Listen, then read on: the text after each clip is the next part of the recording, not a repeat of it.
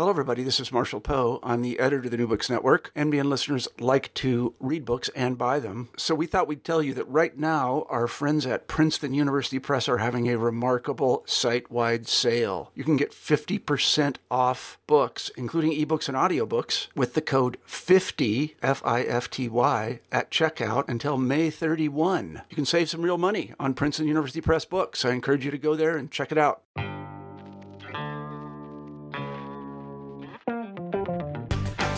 Welcome to New Books in Critical Theory.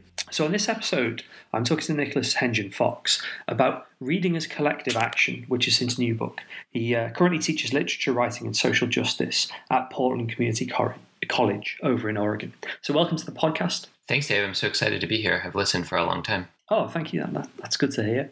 This couldn't be more immediately relevant, I think, given the current uh, political uh, context and it's quite strange that, um, given how long it takes for an academic book to appear, that uh, reading as collective action would be, you know, kind of so of the moment and so so now. Um, one of the things that is, is clear from the project uh, that underpins it is that it's been a long running um, set of research interests. I guess one way to introduce the book and to talk about its immediate relevance is to put it in the context of that kind of longer term bit of work that's led to it. So maybe you could kind of introduce the ideas and, and yeah, that kind of long gestation that the book has had for the listeners. Uh, yeah, um, I'll try not to give you the really long, boring story, but um, the the short version is that um, as a when I was starting graduate school, I got interested in this idea, and I was sort of inspired by one of the uh, folks I was working with at UVA, uh, Jerry McGann, that like you could understand texts um, kind of as something more than text, um, which you know was not a it was probably not a radical idea when I encountered it, um, but it was it was really transformative to me, and so I started to be interested in how texts lived in the world. So I wrote about poems on the subway and things like that. Um, when I continued on um, later on, sort of studying, you know, deep going deeper into sort of Marxist theory and critical theory.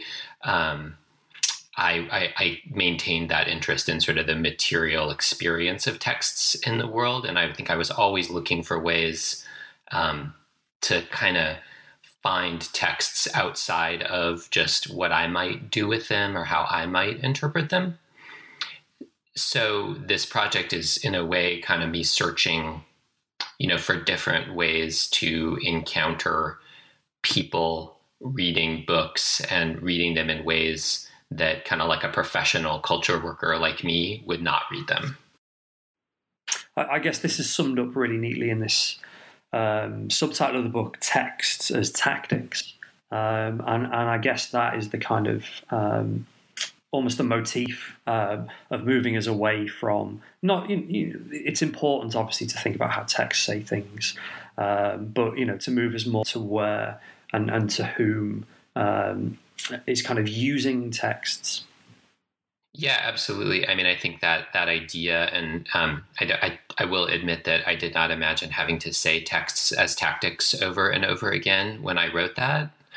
Um, it's it's quite a tongue twister. Um, I wanted it to be the title, and the press was like, "No, it cannot be the title." And I was now I see why. Um, uh, yeah, absolutely. And I like I you know I, I think it took me a long time to sort of move away from looking for uh, what I, as a kind of a teacher and a critic, am, am, trained to see as good readings, you know, like high quality interpretive readings, and understand that there's like a, truly a lot of different ways that people engage with and interact with texts, and that there's a lot of value um, in those. So whether that's the sort of uh, thoughtful interpretation, like of uh, somebody in a sermon, um, which we can talk about later, or whether it's a person who read the first 10 pages and was like, you know, I, I, get this, but it's not my thing. I'm going to talk about it with uh, some other folks um, and just use it as a way to sort of channel my experience.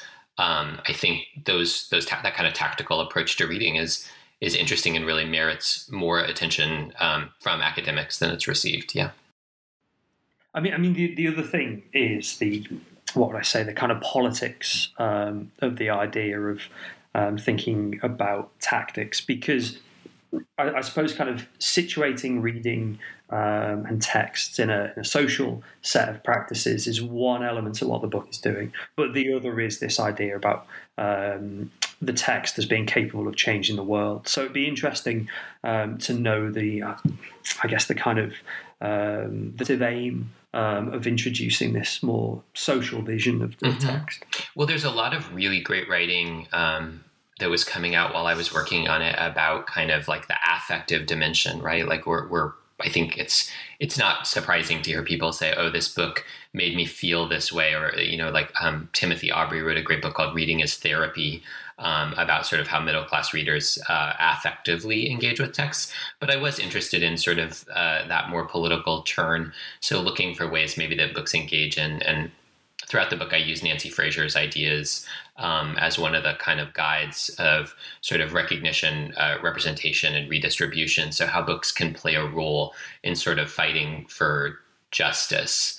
So, and I think that's really um, like kind of to your question, like that's the idea of politics that the book tries to pursue um, is looking for these like concrete ways that we can say, not just um, you know this was this poem has a radical formal innovation therefore it is political but rather to say like well this poem showed up in this place and was seen by this many people who normally don't read poetry and in that context it would appear to be engaging in an act of you know recognition or this poem allowed this group to get a, a grant which allowed them to do this, which is an active redistribution. So when we look at some of the case studies, I can I can be more specific, but um, that idea of really grounding politics not just in um, you know kind of grand claims that because text you know does something or says something it is sort of a priori political and rather to say like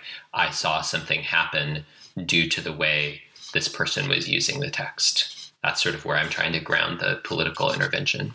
Yeah, and, and that um, element of kind of Nancy Fraser's work runs throughout the three case studies, and, and, it's interesting. I mean, I say case studies, but you know, the, the book is structured around these three uh, types of, of, of, use of text, and then um, there's a really interesting more theoretical, um, I guess, kind of concluding moment in the text, which I, I found a, a, really useful way of structuring um, the book because, as you just gestured towards, you know, it's much easier to kind of see these ideas play out in practice and then reflect on them theoretically.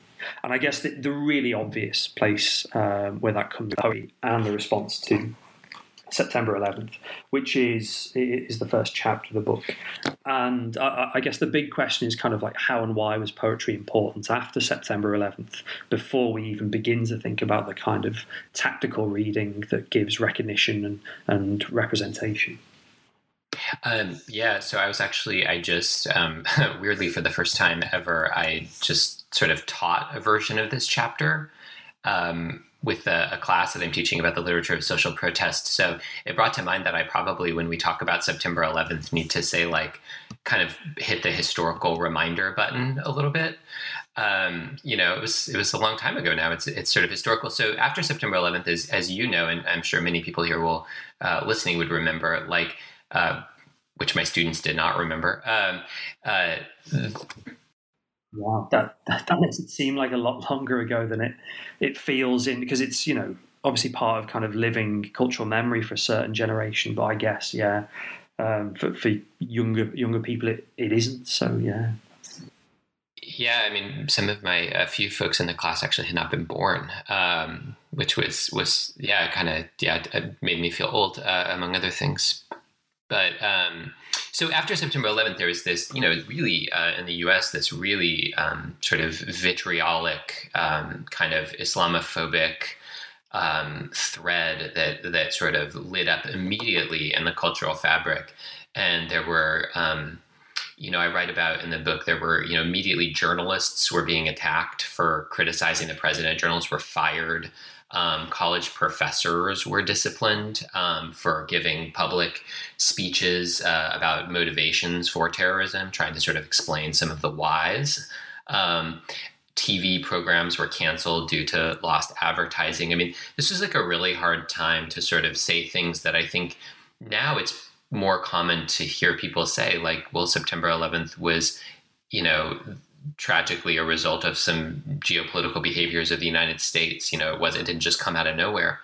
Um, but at, at, that moment, it was really, really hard to find kind of resistance, especially. Um, and so I got interested, um, you know, in that context, I got interested in like, well, was there any way that literature was resistant? And I initially discovered people talking a lot about the Auden poem, September 1st, 1939, um, you know, which is this, you know, beautiful and terrible poem by Auden um, about the, the Nazi invasion of uh, Poland. Um, but it is really redolent um, with September 11th. Uh, it evokes um, you know a number of really specific sense kind of analogies the the smell of death and and um, towers and a, a, lot of other stuff. And so um, i was like huh, i wonder if there are other poems out there. And so using my kind of you know uh, academic training i started digging through databases and sort of perusing um, you know where else were poems showing up. What I found was like there was a lot of poems uh, sort of circulating in strange ways after September 11th. Um, in the journalistic accounts of it, people keep saying there are poems everywhere, everywhere. And I mean, you know, I think that's hyperbole, obviously, but it was, there were certainly a lot of poems being published in a lot of places uh, that they wouldn't normally be published, um, including Auden's poem. But as I discovered many other ones, like ranging from, you know, Shakespeare to Seamus Heaney translating Philoctetes to, you know, like just all over the map.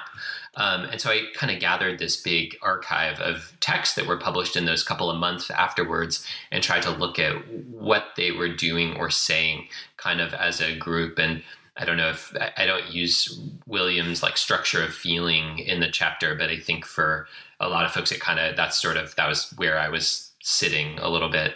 Um, I use I use Williams um, throughout the book, and he's certainly like an inspiration to this project. But anyway, so uh, so this poem, this chapter writes about all these poems and tries to sketch the ways that you know people were maybe using poetry to give particular voice um, to concerns about this sort of hypertrophic nationalism um, and this particularly this Islamophobic um, sentiments that were so prominent in the culture at that moment.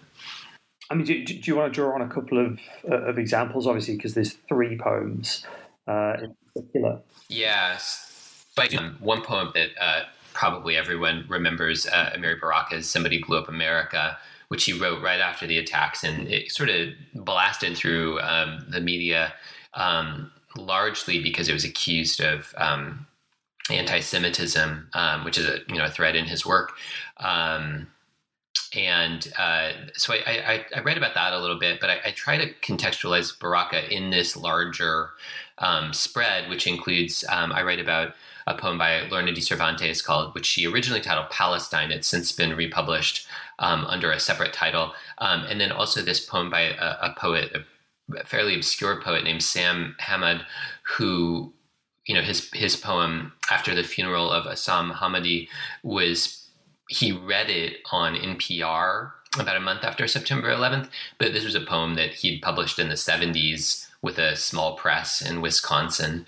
So it was this weird kind of collection, but all of these um, these three poems, I argue, in this larger network of poems, kind of give make claims for sort of representation particularly of the experience of like being a person of color and they all speak specifically about you know the experiences of muslims um, after September 11th. Um, so the, you know but instead of like going really deep on my readings of the poems what i really tried to do is show the ways that they were probably kind of you know in this moment in conversation with other texts. So um, just to give an example without talking much about the poems um, Lorna Dee Cervantes is a is a pretty well i think a pretty well known poet like definitely a sort of in the world of poetry right? Um, she published this poem on about.com this is not a place where most scholars or most poetry um, scene participants go for poems. I think I think it's fair to say. Um, so uh, you know, I was interested in the way that like how did that show up on about.com and how did Hamod's poem being read by him uh, on NPR again a place we don't necessarily go for poetry uh, if we're in the world of sort of literature and literary arts. Um, how did these sort of give voice beyond um, those universes? That's what um, you know those three poems are sort of at least where they sit in that larger space. I I don't draw too much of a of a distinction between um, that analysis and then the second example, or the second uh, case study. But I, I, suppose there we're talking. I mean, it, it, it's interesting you use the term structure of feeling, but you know we're talking about a set that maybe are you know uh, imputed to um, this particular historical moment, whereas the second chapter has got a much more kind of practical um, focus because there's a effectively, I guess, a kind of um, community organization that has you know kind of funding attached to it, has a project, and, and is dealing with um, you know a, a kind of um, set of obviously emotional and, and, effective, but also really practical concerns. So, so uh, I guess the, the, the moment here is kind of the story of the big read and the Jackson Services Fair. Yeah. Um, so I think yeah, and I, I actually think it's it's fair to draw a pretty big distinction. I mean, one of the things I realized in, in the September 11th chapter was the first part of the book I wrote. Um, I realized, and I, I write this in a, a, little bit about this in the book, like kind of trying to make that process visible a little bit. But I, I said, you know, this is just I'm still too much in the space of me reading texts and trying to interpret their cultural meanings, you know, and so I wanted to kind of go out and like encounter some people reading um, people who weren't really a lot like me. Um, so it is. I think they're they're substantially different. Although I, I, I, try to argue that these are different ways of studying and thinking about um, how people use books uh, to to make political change. And that, so yeah, I think they're different but related. Um, so yeah, so I, I got some grant funding and I went. Um, I used the Big Read, which is a National Endowment for the Arts funded kind of one book, one community pro reading program, um, which I think are I don't know. Are they common in in the UK as well? Um, not in the same exact way, but yeah, there's a there's a kind of um, set of sort of community literature projects. Yeah, but not as kind of as as, as national as, as the the NEA programs. Yeah, they become. I think they become increasingly common, and I mean, I think you know, there's a part of me as an academic that sort of wants to, you know, defaults to the snobbiness about it. But I also think they're like, they're really cool and interesting. Um, in the book, I have some critiques of how the NEA and how the Big Read talk about reading, and particular the way that they use the word community to elide uh, a lot of differences. But um, anyway, I. I mean, this, with things like the BBC, where exactly those um, notes of caution that, that you draw about who the NEA thinks a public is play out really kind of um, yeah in very similar ways actually. Yeah, um, and so I used them as a as a way to sort of identify groups. So this was in 2009. Um, we're at that moment of the you know the sort of the the Great Recession is sort of not yet named the Great Recession, but seems to be moving in that direction. Um, so I went to these two communities that were reading um, John Steinbeck's The Grapes of Wrath. Um, as these one book, one community reads and tried to figure out what was going on. So I read about uh, Jackson, which is a pretty small town in Michigan, about an hour and a half west of Detroit. Um, and then I also write in that chapter about uh, Knoxville, Tennessee. Uh, they were both reading the book. Um, different things were happening in both places, but in the chapter I use examples from both. Um, so the Jackson Services Fair was the kickoff event for this one month, uh, one book, one month thing, um, and it was just I wanted to write about it in detail, and um, because it was such a, it's so not what most people think about when they think about books. Um, this entire this event, so it's in a high school gym. Um, you know, there's people playing the Dust Bowl ballads by Woody Guthrie. Um, there's some people like dressed up a little bit in sort of 1930s style. Um, the library is there um, with this giant like soup pot cooking over an open fire fit like a made out of soup cans so like collecting food um, for people who are in need. Um, so there's this like literary art culture thing happening but then mixed into it are all of these um, kind of like social safety net organizations um, so ranging from I was going to pull up my list here, but I think I can do it from memory a little bit. But like ranging from groups that could help you get advice about how to avoid foreclosure to Big Brothers Big Sisters to groups that do kind of like uh, you know, small uh, short-term loans to help people cover bills or whatever. So I thought this was a really fascinating intersection between literature, right, the reading of this like classic, um, you know, dead white guy novel. Um, with a bunch of people being in this space where, yeah, they're talking about books, but they're also talking about how to get their immediate needs met. So that's you know that the chapter tells the story of kind of a bunch of the interactions that sort of kind of link off of that moment or the idea that um, and this is where the kind of the Habermasian thinking comes in that there are networks that are created um, out of spaces like that.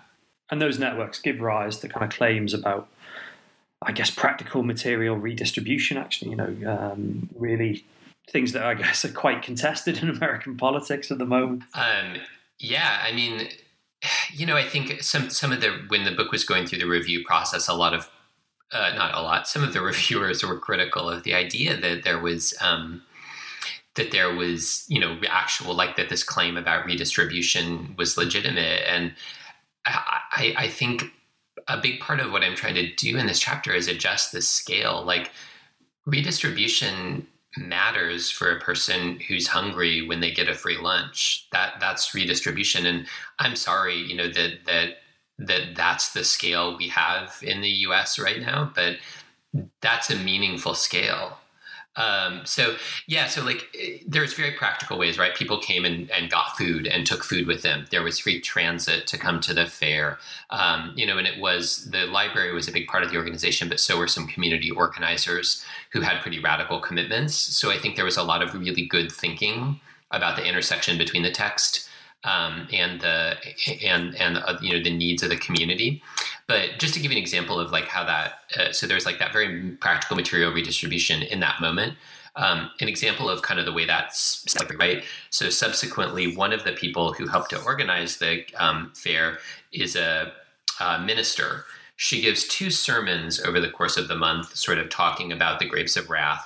The church hosts a book group discussion where sort of older folks and younger folks in the congregation are talking um, the sermon links specific layoffs, um, and again, this is Michigan, so we're talking about you know the kind of collapse of the auto industry in these towns. Um, sort of where she enumerates and, and you know this is that moment of you know representation of saying like you know 100 people in our community lost their jobs when this this air filter plant closed. So she talks about it in this in the sermon. Um, one of the congregants is one of the organizers of the service fair. Another one of the congregants is a woman who takes photos. So she takes photos of these women who've used commu- these small community grants, um, makes them public. They're displayed in the library with texts sort of talking about these women's experience in the community and their experiences uh, living in and moving through poverty. Um, well, those photos get picked up by their House of Representatives uh, rep, who takes them to Washington D.C. with the you know with the Community Action Agency head to make the case for more federal funding for community. So you know what I mean. I can go on and on, but there's ways that these experiences sort of ramify through time and space um, and continue to build up more and more claims for redistribution and other things. It, I, am I'm just you sort of made made me think actually of although these practices are you know very kind of material and, and, and very political you, you sort of shift focus at, at, again actually um, in in the third chapter. And, and one of the things that fascinated me was was the kind of reflexive moment in the third chapter. Um, both you know the September 11th and the, the big read examples I, I guess would be quite standard academic territory to look at, you know, a kind of a, a moment within cultural history and then, you know, a set of uh, practices responding to um, a particular financial emergency through uh, reading and th- through a text. But in, in the third chapter, you, you, you, sort of turn the lens back on the institution that is, you know, mediating the production of this, this kind of knowledge, asking questions about how the campus can actually be involved in these um, or in, in the need and the demand for, for a response to our current political moment. And I suppose you, you sort of set up an opposition between, on the one hand, um, a set of practices that you've tried to kind of encourage perhaps through your, your, your teaching and your responses to in, individuals of text and then the way that you know the kind of the american system is doing things through service learning.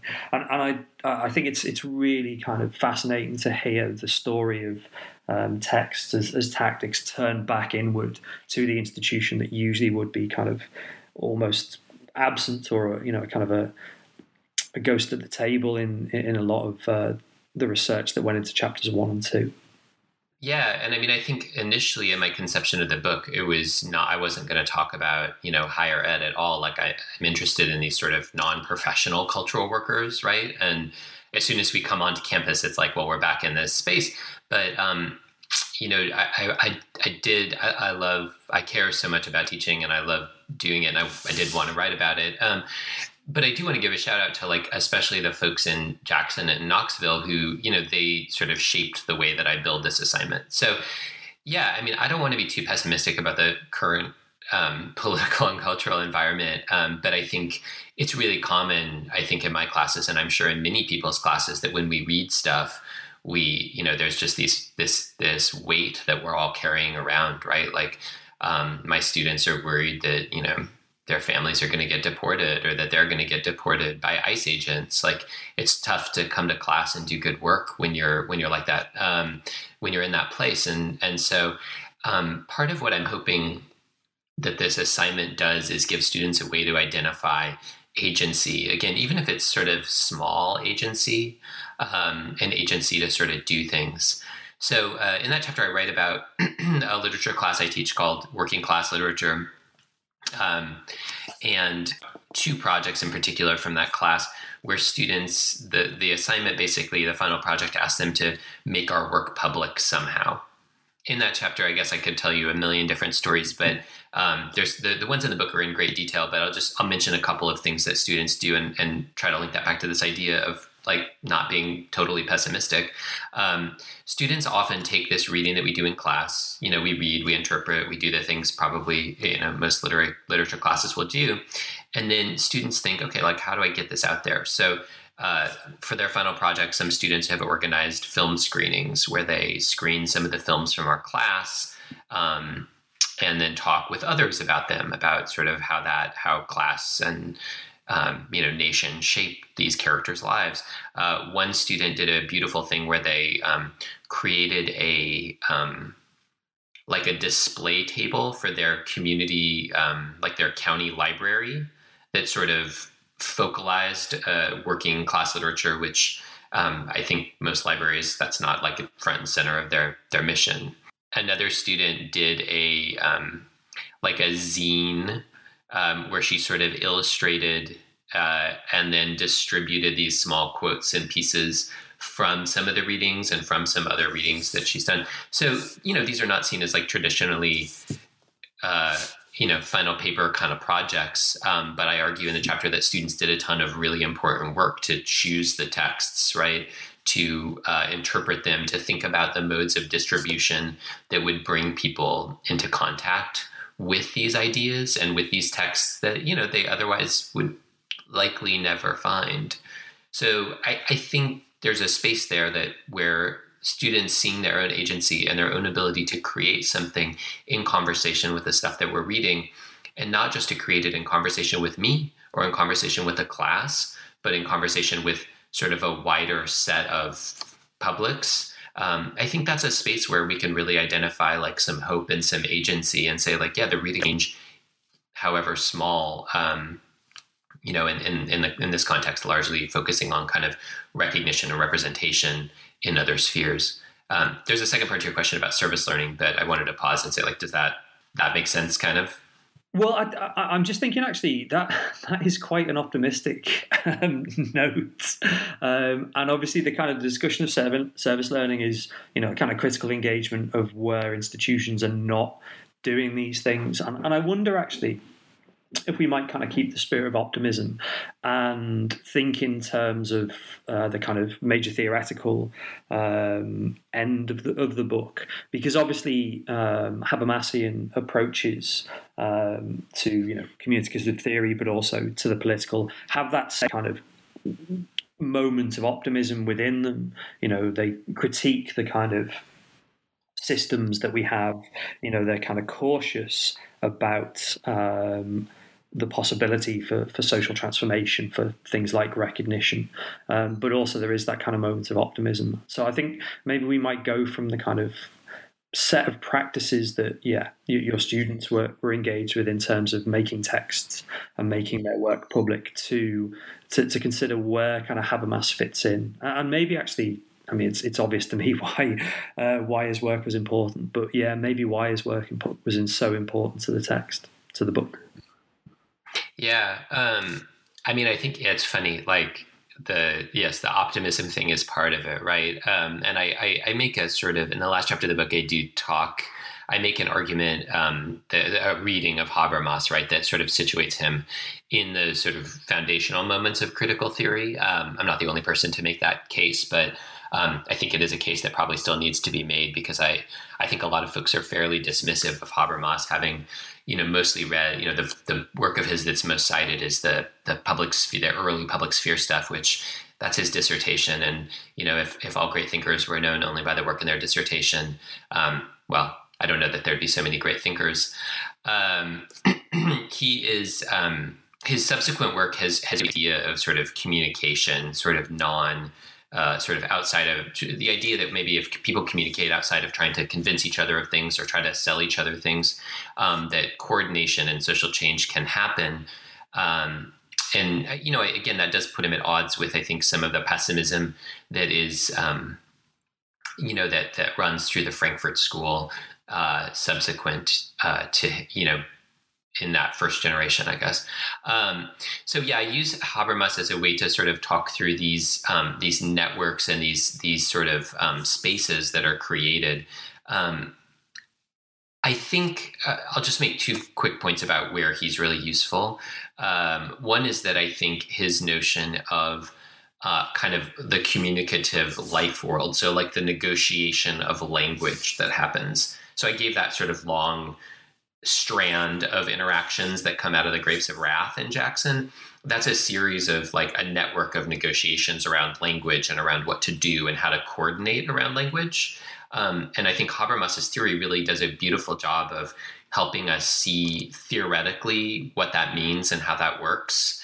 Um, but also, I think where, and this is why I think he's probably somewhat reviled, at least in my discipline, um, is because he also ties that to sort of um, you know the legal and you know he calls it juridical spheres, right? Where you, I think, if you want to make change today in the world that we live in, um, and you know to to channel Marx a little bit in the world that we've inherited and the conditions we've inherited.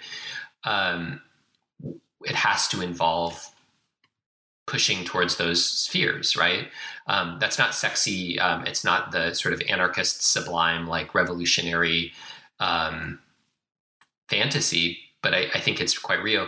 Anyway, so what Habermas does is he gives us a way to sort of ground the way those small exchanges, so a student's display in a public library, um, might change a conversation, might have a few more people using the word working class instead of you know calling people poor um, might focus people's thinking on work to some degree and how work plays into these things. But to say yeah that these like small interactions are part of larger networks and part of what we might want to do if we believe in change and want to work for change is to try to identify those networks and how they're built. Uh, so i think that's um, it's hard to talk about habermas without going on and on because um, as you know his his work is um, uh, massive. Uh, but that's that's kind of how I, I grab him, and and I know that there's a couple of just a footnote for folks listening. I know that there's a couple of new books that are soon to come out that do try to bring Habermas into conversations, particularly around literature and politics more. Um, Jeff Bosher, I think, is writing one that's going to come out with Bloomsbury. So there is some, you know, more folks that are thinking about Habermas in these terms too, which I think is really exciting. The, the sort of usually these these podcasts is to kind of say, oh, you know, so what's your next project? Will there be a book? That kind of thing. But I, I guess one of the things I, I, took away from from this book, both actually, you know, in, in your kind of use of um, the optimism in, in, in Habermas and you know that kind of um, hope that we might change discourses and descriptions um, in American political life and the case study examples uh, that you analyze. I, I, guess that kind of makes makes me wonder: is another book, you know, kind of appropriate? I guess you know, would kind of community organization and you know the, the kind of the role of the teacher be be really where you'd focus your efforts, or or or have you got you know a kind of close reading of poetry coming coming up? Right. Um, um, yeah, you're you're kind of looking into my soul here, but um, yeah, I think that's that's a question that I felt really strongly as I completed this project, and I write about it a little bit in the last chapter. But just this feeling of like, well, I'm glad I wrote this down, but I'm not sure that um, you know it is important. I think to to have people sort of writing and thinking about it but yeah, probably that there's more to do uh, out there in the world.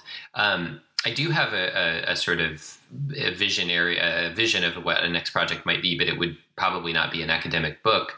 Um, I'd really like to um, maybe do something more in depth where I work with readers and really talk to folks like some of the people I write in greater detail about their relationship to reading and their personal histories of reading.